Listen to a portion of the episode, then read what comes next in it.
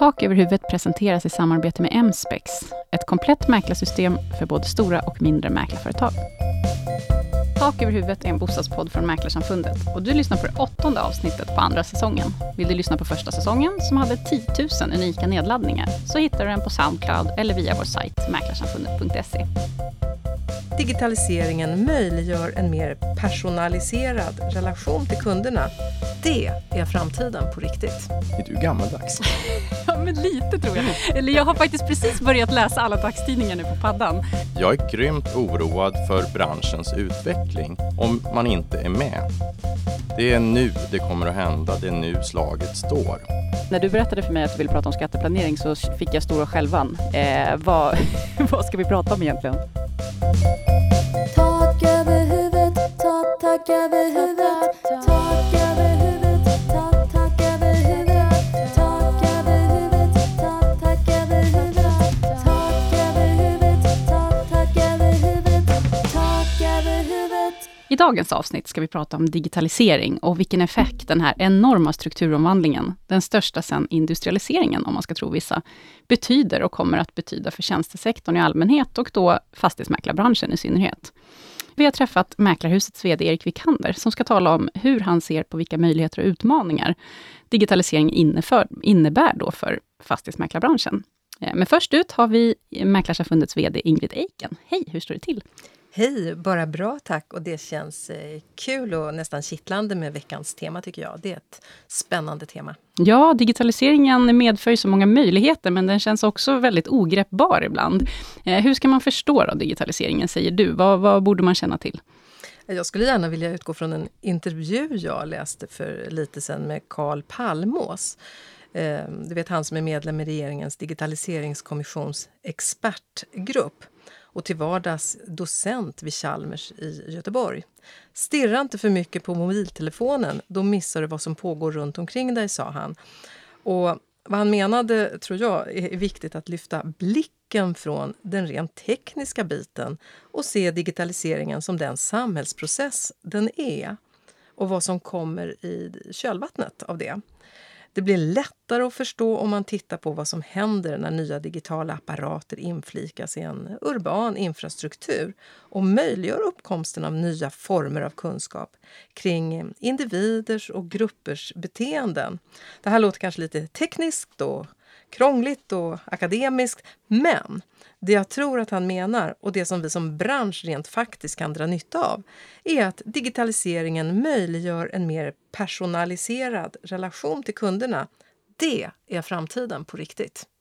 Gud, ja, det där är ju otroligt spännande. De gör ju ett eh, hästjobb faktiskt, regeringen, med den här digitaliser digitaliseringskommissionen. Är man intresserad av den så kan jag verkligen rekommendera att man går in på sajten och läser mer om vilka som är med där och vad de skriver. Men eh, han snackar ju då Palmås om liksom att eh, att man ska lyfta blicken och titta på vad det får för effekter. Men tekniken är ju det som eh, ofta möjliggör själva effekten av digitaliseringen. Mm, ja, och det varken kan eller ska man såklart inte bortse ifrån. Tvärtom.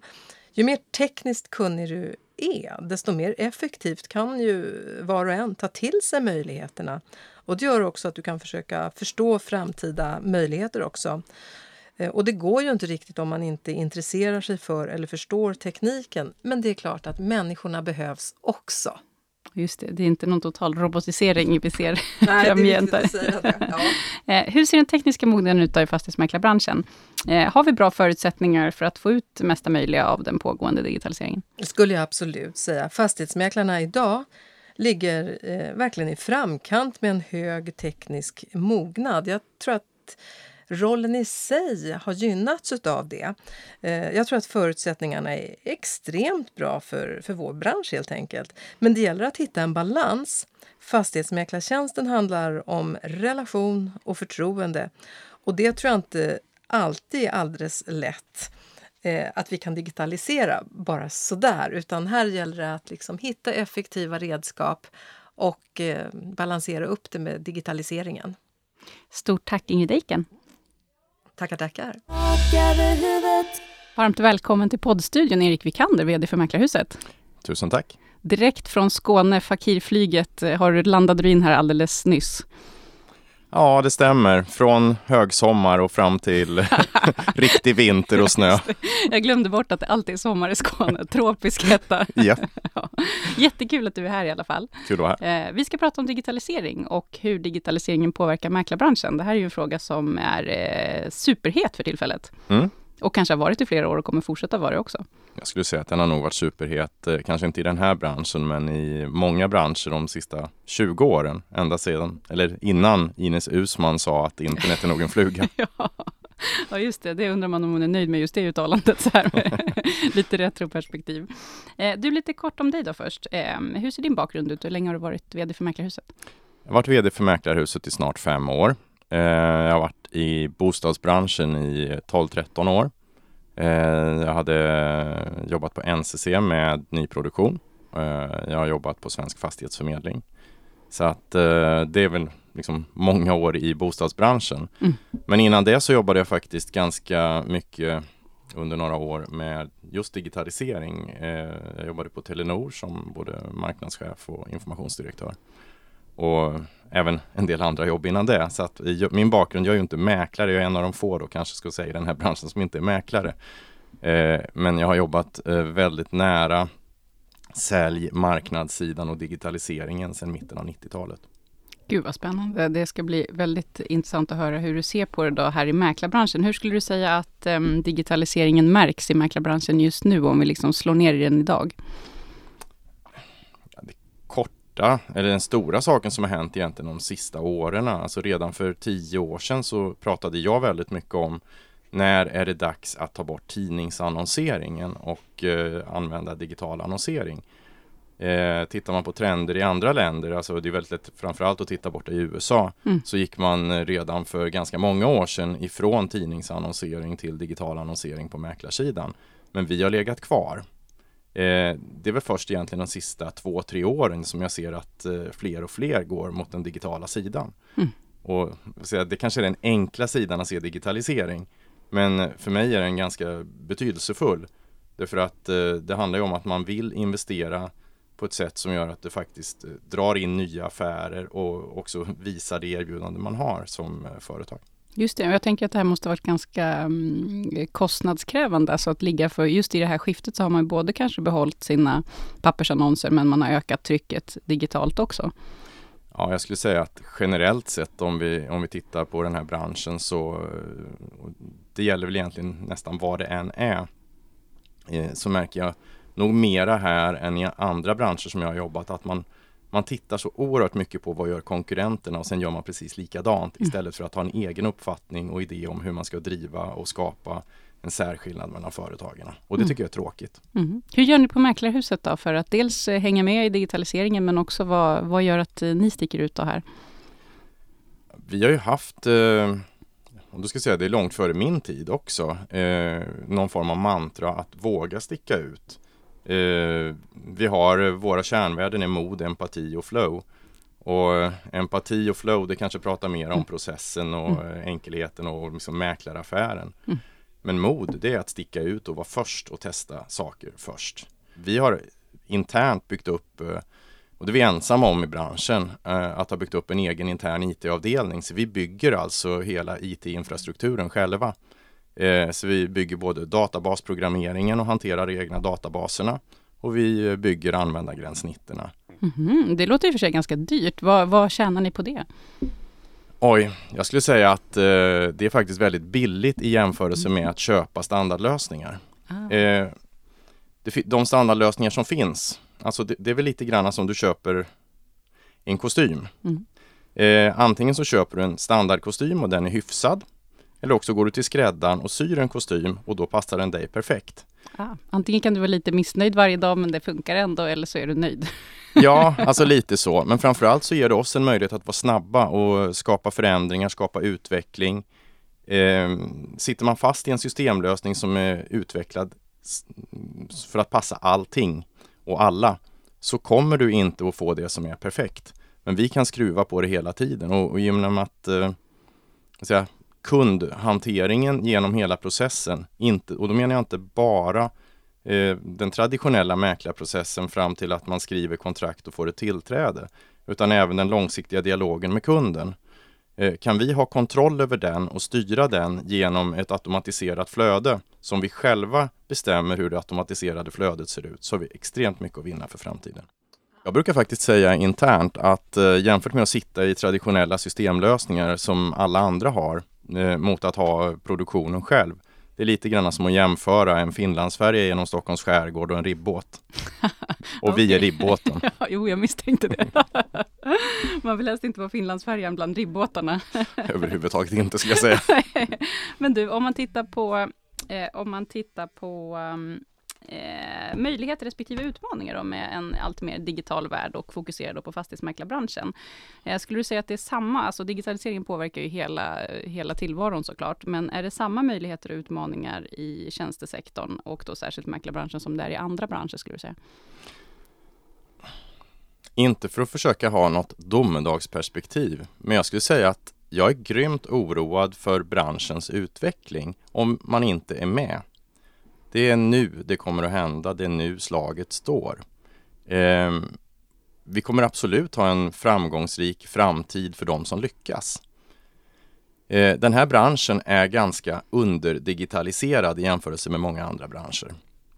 Och eh, vi har inte sett behovet av det. Vi har varit i en marknad och det har varit ett lite självspelande piano. Man har inte behövt kriga om kunderna. Men i en lite annan marknadssituation där inte det är lika lätt att sälja så kommer det att ställa helt andra krav. Och det gör att den här branschen är nästan mera utsatt eh, för, om man säger hoten i digitalisering än vad jag ser att andra branscher är. Mm. Kan du ge något exempel då på, på resonemanget?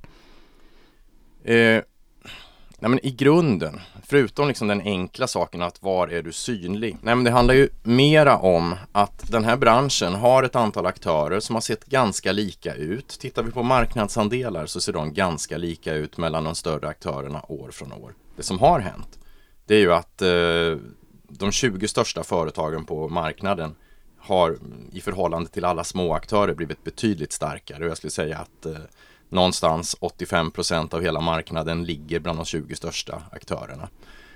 Eh, och jag tror att eh, tittar vi några år fram i tiden så kommer 85 procent kanske att ligga bland de 10 största aktörerna. Vi kommer se en extrem koncentration av större aktörer därför att man kommer inte ha råd att eh, klara sig i den utvecklingen som krävs framöver. Så det är ju den ena saken. Alltså en konsolidering av marknaden. Mm. Som drivs då av digitaliseringen Som menar drivs du? bland annat av digitaliseringen. Därför att du får sådana enorma kostnadsfördelar att kunna slå ut eh, det här över flera affärer. Den andra är, vi är en liten skyddad ankdamm. Eh, för att ta ett exempel, taxinäringen. Eh, taxi är en traditionell åkeriverksamhet som började med häst och droska på eh, 1800-talet och sen eh, växt till vad det är idag. Eh, känt sig ganska trygga och här i Stockholm skulle ju inte någonting kunna hända för här var Taxi Stockholm och sen kom det några andra aktörer runt omkring.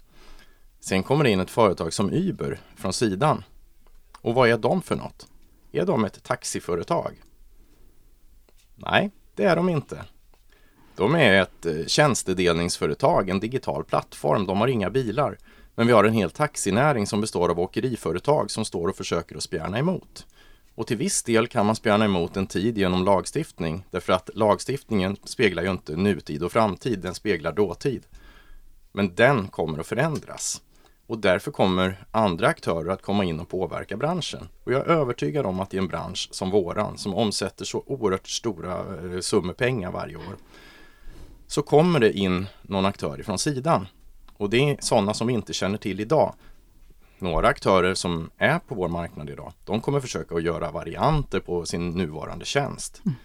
Det, det ser jag ju helt klart. Men det stora hotet, det är det som kommer ifrån sidan. För att ta ett annat exempel. Flygbranschen. Eh, för 15 år sedan så var Norwegian ett eh, lokalt eh, litet propellerflygbolag i Norge som flög såna här små orter. Idag så är de världens sjätte största lågprisbolag. Eh, de är till och med större än SAS i trafik just nu om man tittar på löpande sex månader. Eh, men har SAS tappat passagerare? Nej. Det de har gjort är att byggt upp en affärsmodell som ser annorlunda ut. Alltså man skär kakan på en annan ledd. Eh, man har gratis wifi, man har inget kaffe som man är gratis, det får man betala för och så vidare. Men man har skapat en plattform, en bokningsplattform som är extremt effektiv. Alltså för den som har försökt att boka resor och jag tror att det här, inte upplevelsen ombord i första hand. Alltså skrotet man åker i, det är ungefär detsamma mellan bolagen. Men bokningsupplevelsen, eh, där har man skapat enkelhet för kunden. Och genom att använda den digitala tekniken för att skapa det här så har man skapat en ny plattform och skapat en ny form av resande. Och det tycker jag är intressanta Mm. saker. Så hur ska man göra då som, eh, eh, och säga lite slarvigt inom citationstecken, traditionell aktör då för att eh, stärka upp sig, för att vara beredd på de här aktörerna som då med all säkerhet kommer komma in från sidan, så att man kan matcha dem och överleva? Nej men jag tror att man måste vara extremt duktig på omvärldsbevakning. Alltså, och framförallt så måste man vara väldigt duktig på att säga vad är våran tjänst idag? Alltså inom överskådlig tid så kommer den vanliga traditionella mäklartjänsten att finnas kvar och kunna vara lönsam om man gör saker rätt. Men man ska också komma ihåg att kommer det in aktörer från sidan som har ett annat synsätt och som också går in för att försöka, man kan, man kan säga att det, det logiska är att säga att man ska pressa priserna. Det behöver det inte vara. Man kan göra det genom att ge en annan typ av service. Eh, men om det är exempelvis pressa priserna som är det, som ett exempel, eh, ja, då kommer det att påverka allas möjlighet att tjäna pengar, för det kommer att pressa priserna. Alltså det som man normalt sett kanske tog 60 000 i arvode för, kanske man måste krypa ner till 40 och då är frågan, klarar man det ekonomiskt? Ja, det är ju faktiskt en väldigt bra fråga. Om vi kikar lite på konsumenterna då. Eh, är de så, man tänker att det här liksom, utveckling drivs när man eh, driver företag, så drivs utveckling i, stort, i stor utsträckning av konsumenterna. Kunderna önskar nya saker, lite det som du var inne på. Är verkligen eh, kunderna så digitala som vi tror? Ehm, är, ligger bostadskonsumenterna i den digitala framkanten och att det är de som gör att ni måste möta upp? Jag skulle säga så här att bostadskonsumenten är ju alla. Mm. Eh, och då kan man ställa sig frågan, är vi i Sverige, för vi pratar ju svenska marknaden, Ja, mm. är vi digitala? Ja, det är vi. Vi är ett av världens mest digitala länder. Ihop med kanske eh, de andra nordiska länderna, eh, Holland, Sydkorea, eh, så ligger vi absolut världstopp. Så att eh, det kommer att påverka oss och konsumenten är betydligt smartare. Och de- den ena är ju liksom vad konsumenten säger om du ställer en rak fråga. Det är ungefär som jag brukar säga när iPhonen, eller iPaden rättare sagt, lanserades 2010. Det är en kort tid sedan. Det är Gud, är, det sex, bara, är det bara sex år sedan? Det sex känns som sedan. den sitter fast på min arm. precis. Som att jag föddes med den. Mm. Hade någon ställt en konsumentfråga 2009 om att eh, ser du framför dig att du kan ha en bokstor glasplatta i handen som du går omkring med hela tiden och, an- Mm. och använder och tittar på eh, nyheter samtidigt som du sitter och tittar på tvn samtidigt som du sitter och eh, pratar med dina vänner. Så hade de sagt du är dum i huvudet. Ja. Ett år senare så började trenden och idag så har 60-70 procent av alla svenskar, och då pratar vi alla svenskar, alltså från noll till döden, eh, har surfplatta. Förutom att man har en smartphone, Mm. som ju 90 procent av alla har. Ja, det är klart. Så det, kommer, det här kommer ju naturligtvis att få ännu större genomslag. Hur ska Och- du, ja, förlåt, och- jag högg dig. Sen är det ju så här att eh, när man pratar utvecklingstakt, det är så lätt att säga att ja, men det var bättre förr, det hände så långsamt och skönt och långa svängningar. Det enda vi kan vara säkra på, det är att för varje generation ny smartphone, det är väldigt bra att prata i eh, radiosändning när man Mm. kan visa upp saker. Just Mm, nu visar jag upp en Ja, iPhone. precis. Jag, kan, jag, jag vittnar om att han visar upp sin telefon här. Ja. Eh, för varje ny generation så fördubblas all kapacitet i den. Och det betyder att möjligheterna vad den här produkten kan göra fördubblas. Eh, det är därför man gör de här stora systemskiftena hela tiden. Eh, oavsett om man heter Samsung eller Apple och så vidare. Och då börjar man göra nya saker. För att ta ett exempel. Pokémon Go ja, det är Eh. ju faktiskt vansinnigt. När man hörde talas om det första gången trodde man ju faktiskt inte att det skulle slå. Nej, och vad har det gjort för någonting? Ja, förutom att det har skapat en hysteri så har det också eh, skapat positiva effekter.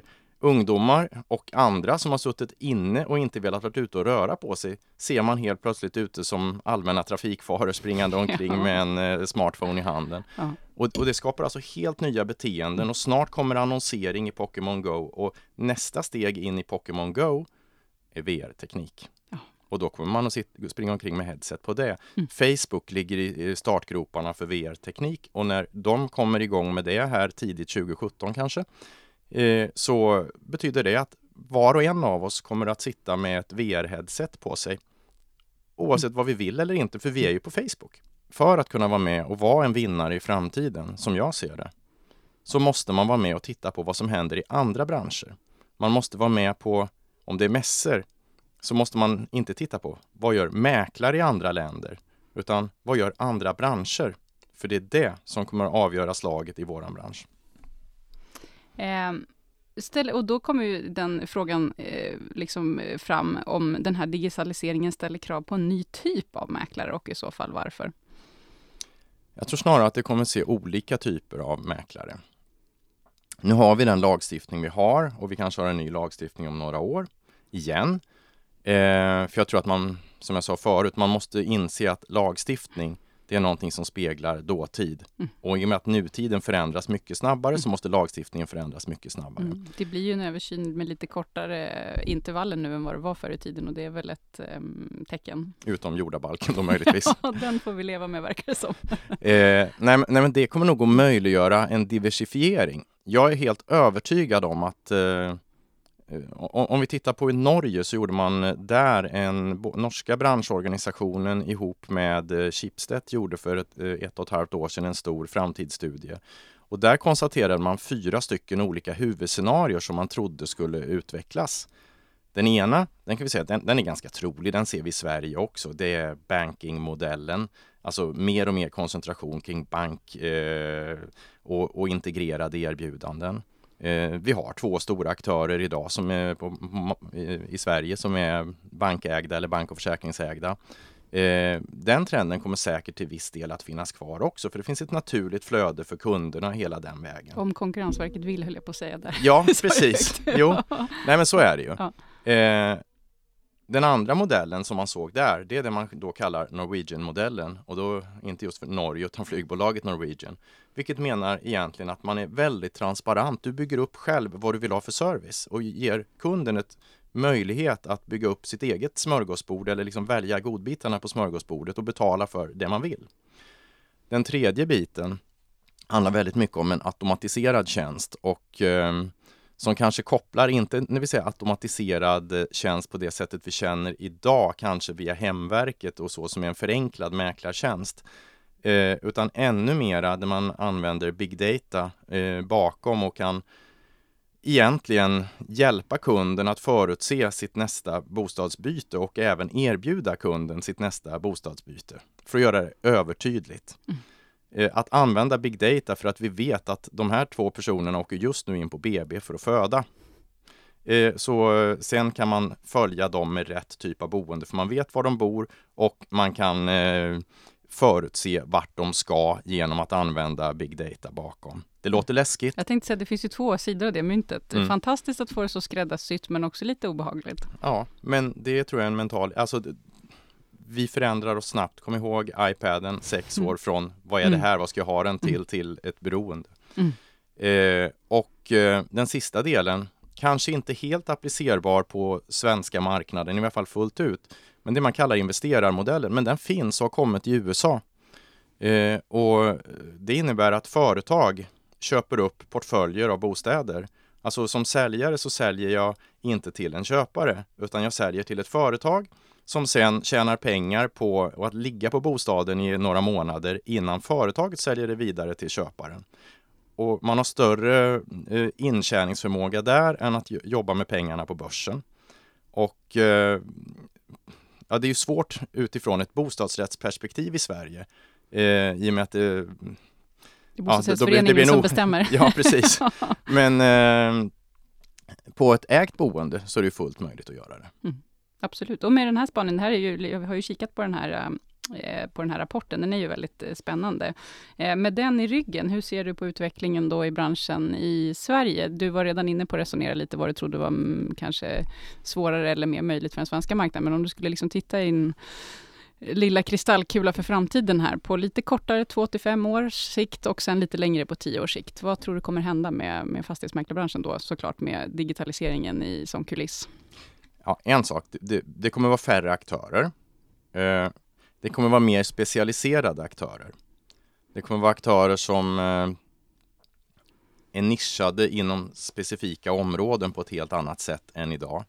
Vi kommer att ha en del av marknaden som kommer att hanteras via mer eller mindre automatiserade tjänster. Eh, och även om det krävs mäklare bakom så krävs det kanske en annan typ av mäklare för att kunna göra det jobbet. Jag skulle säga om man tänker ett fotbollslag. Det behövs i ett fotbollslag både Zlatan-typer men det behövs också ett bra mittfält och en bra backlinje och en bra målvakt. Och jag tror det är lite grann så man måste se på framtidens mäklare och, och identifiera vem är jag? Är jag den som ska stå längst ut och verkligen sticka ut eh, med min personlighet eller ska jag bara hantera ett eh, administrativt jobb som är minst lika viktigt men ha en lite mera nedtonad roll? Så där tror jag jag ser en skillnad i vad som kommer att hända. Jag tror också att vi ser en eh, om man, om man tittar lite längre fram i kristallkulan och, och, och även spana lite bak eh, för att behöva göra den biten också. Vi har på 15 år ökat eh, ganska mycket i antal mäklare. Mm, inte bara ganska mycket, utan det har varit en fördubbling faktiskt. Och nu är det all time high. Ja, och där tror jag tyvärr att vi kommer att se en rekyl åt andra hållet ganska drastiskt.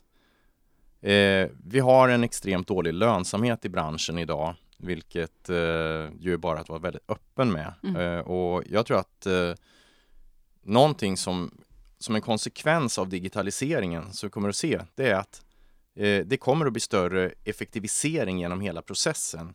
Eh, och i den bästa av världar så kan det innebära att vi lyckas skapa ett intresse för att sänka snittbytestiderna bostad. Då f- kan vi upprätthålla en högre nivå av mäklare. Mm. Men det är ett ganska stort jobb och det är nog, skulle jag säga, ett jobb som ligger kanske inte på oss mäklarföretag utan på eh, Mäklarsamfundet och FMF att driva den typen av frågor. Eh, men i annat fall så tror jag att kanske 4000-4500 mäklare är den framtid vi ser framför oss eh, i en digitaliserad värld. Det är också så att det vi ser i digitaliseringen inom företagen, då pratar jag både utifrån ett mäklarhuset perspektiv men även vad jag ser att andra företag både håller på med och måste göra, är att jobba väldigt mycket mer med sina egna kunddatabaser och kunddialogen över tid. Och det gör att man automatiserar extremt mycket av den processen. Fördelen den är att man skapar ett utrymme för mäklaren att vara betydligt mer personlig när mäklaren träffar kunderna.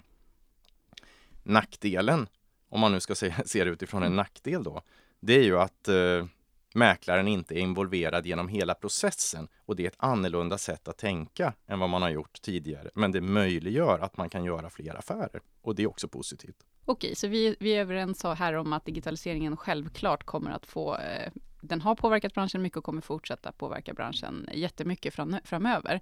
Eh, men hur ser du på det här med det mänskliga mötet? Jag tänker ändå så här, man ska göra sitt livs största affär. Det handlar om eh, miljontals kronor.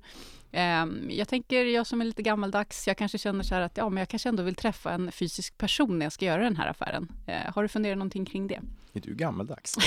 Ja, men lite tror jag. Eller jag har faktiskt precis börjat läsa alla dagstidningar nu på paddan. Jag tyckte att det var lite härligt med eh, papperstidningar fram tills faktiskt för ett halvår sedan. Det erkänner jag här och nu. Ja, men jag, precis- jag är ju alltså uppvuxen i och Mm. skolad i marknadsföring Mm. liksom i, i, i den gamla tiden. Ja. Alltså jag är ju en pappersjunkie, jag Ja. är ju papperskvalitet och Ja, liksom, ja. vad, vad jag är det här det. för... Ja. Men, Men jag har men det lämnat bety- det faktiskt bakom mig. Nu läser jag i paddan, alla tidningar.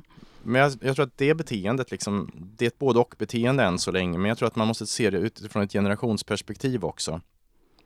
Eh, du och jag som är uppvuxen med eh, väldigt få tv-kanaler eh, till hur nu tv-världen ser ut idag. Jag- Väldigt få kanaler ute i skogen. Det var två tv-kanaler som fanns. Ja, och, och, och idag så finns det ju knappt tv, för vad är tv?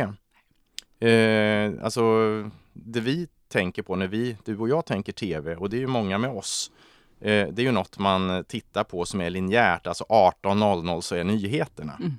Men frågar du en 19-åring vad som är tv?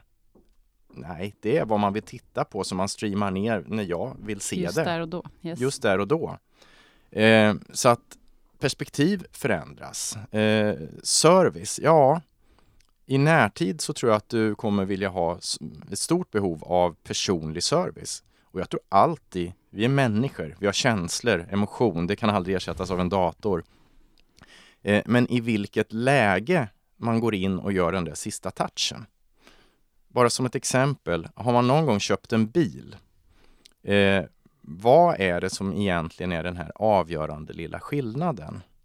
Är det i köpprocessen när man har varit inne och haft diskussionen med säljaren, eh, om man nu har det överhuvudtaget, eller är det när man ska hämta ut bilen, när den liksom touchen är att det är ett tygskynke över den, man drar av liksom avtäckningen. Eh, det kanske är det som är service-touchen. Alltså jag tror man måste omdefiniera när, jag tror att det personliga behöver man. Mm. Men när det kommer i processen, det tror jag kommer förändras betydligt. Vi har också en aspekt i den här helheten, och det tror jag kommer påverka mäklarbranschen extremt mycket. Eh, folk och framförallt då eh, de som är yngre än 30 eh, och framförallt de som är yngre än 20 och framförallt de som kommer på marknaden om 10 år in på bostadsmarknaden som är då ännu yngre idag kommer ha ett helt annat perspektiv på vad man kan och inte kan göra. Idag finns den mesta informationen tillgänglig för konsumenten. Det som har varit en exklusiv information för mäklaren att ha tillgång till. Och här kommer det hända saker redan inom kort. Det finns en sajt som kommer ut på eh, eh, marknaden här om några veckor som heter boende.se som jag tror, om de kommer vara de som flyger, det vet jag inte. Men det de presenterar och erbjuder marknaden är ett upplägg som är extremt intressant. Därför att de, de går ut och eh, har redan värderat, automatvärderat alla bostäder i Sverige. Man ser det ifrån eh, kartvyer, man ser det ifrån eh, flygfotobilder. Men även i Street View-perspektiv så att du går runt på gatan och ser vad varje bostad är värderad till. Och det kan ju vara lite kul, Mm. men vad det egentligen innebär, jag som äger bostaden kan då gå in och verifiera mig och säga att det här är min bostad. Eh, sen kan jag säga att den här bostadens värdering tror inte jag på, för jag har faktiskt eh, gjort en badrumsrenovering och jag har bytt kök och dessutom har jag byggt ut 20 kvadratmeter. Då skickar jag in de uppgifterna i systemet och systemet hos dem eh, omvärderar den här bostaden. Så att säga att den ursprungligen var värderad till 5 miljoner, kanske du får den till 5,5 miljoner istället, då den nya värderingen.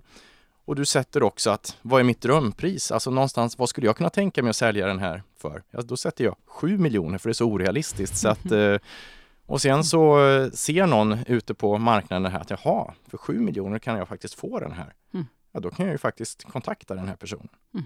Ja, vad spännande. Så du tror inte på några mäklarrobotar framgent, men att eh, själva den sista touchen kommer kanske komma på ett annat ställe i processen vad den har gjort eh, så här långt? Ja, om vi pratar 5 till 10 år, då tror jag Mm. inte på mäklarrobotar. Pratar vi Nej. 50 år, men då får någon annan ta över. Precis, den som lever får se. Tack så mycket. Huvudet. I veckans avsnitt av Fråga Juristen ska vi prata om skatteplanering. Eh, Och till vår hjälp har vi förbundsjurist Fredrik Aldmo. Hallå! Hallå, hallå. Det här låter ju, eh, när du berättade för mig att du ville prata om skatteplanering så fick jag stora skälvan. Eh, vad, vad ska vi prata om egentligen? Vi ska egentligen prata om att det inte finns något handlingsutrymme för skatteplanering. Nej, det är okej, då känner jag mig trygg genast. Ehm, eh, okej, bra, då kör vi på. Eh, varför skulle du säga att det är aktuellt att prata om det här temat just nu? Jo, det är för att nu närmar vi oss årsskiftet och eh, som de flesta säkert har sett i de braskande rubrikerna så är det så här att det står rädda din pension, gör avdrag nu, eh, sälj och köp aktier nu. Och det här har att göra med att brytpunkten för din beskattning, den inträder alltså den 31 december nu. Det som har hänt innan det, det ska du skatta för nästa år, 2016. Men om du har sålt någonting efter årsskiftet, då ska du skatta 2017. Och eh, det här får ju konsekvenser så tillvida att om du säljer din fastighet eller bostadsrätt idag så kan du inte sen komma och eh, ändra dig efteråt och säga att nej vänta nu, jag ville faktiskt sälja nästa år för jag vill gärna skatta 2017. Det utrymmet finns inte. Man kan helt enkelt inte bakdatera ett avtal som man redan har skrivit på, är det det du försöker säga? Exakt. Eh, vi kan egentligen inte bakdatera eller framdatera som fastighetsmäklare varken kan eller får medverka till skatteplanering. Så att utgångspunkten är, tänk er för. När vill vi sälja? Vad får det för skattekonsekvenser? Hur vill jag som köpare köpa? Vill jag köpa hälften hälften? Vid anledning av uppskovsregler eller liknande. För utgångspunkten är, vi kan inte förändra någonting. Det är väl en jätteklok synpunkt, särskilt med tanke på um, hur snabbt bostadsaffärerna går nu för tiden och man kanske är rätt så eager att krita på det där pappret. Men här är alltså manar vi till eftertanke. Exakt. Stort tack Fredrik Hallmo. Tackar. Tack för att du har lyssnat på veckans podd från Mäklarsamfundet. Podden klipps och produceras av Andreas Machado från Diggin Larry. Produktionsledare är Caroline Berg. Grafik och avsnittsfoto görs av Karina Vikaby och jag, jag heter Josefin Uppling. Tak över huvudet. Tak över huvudet.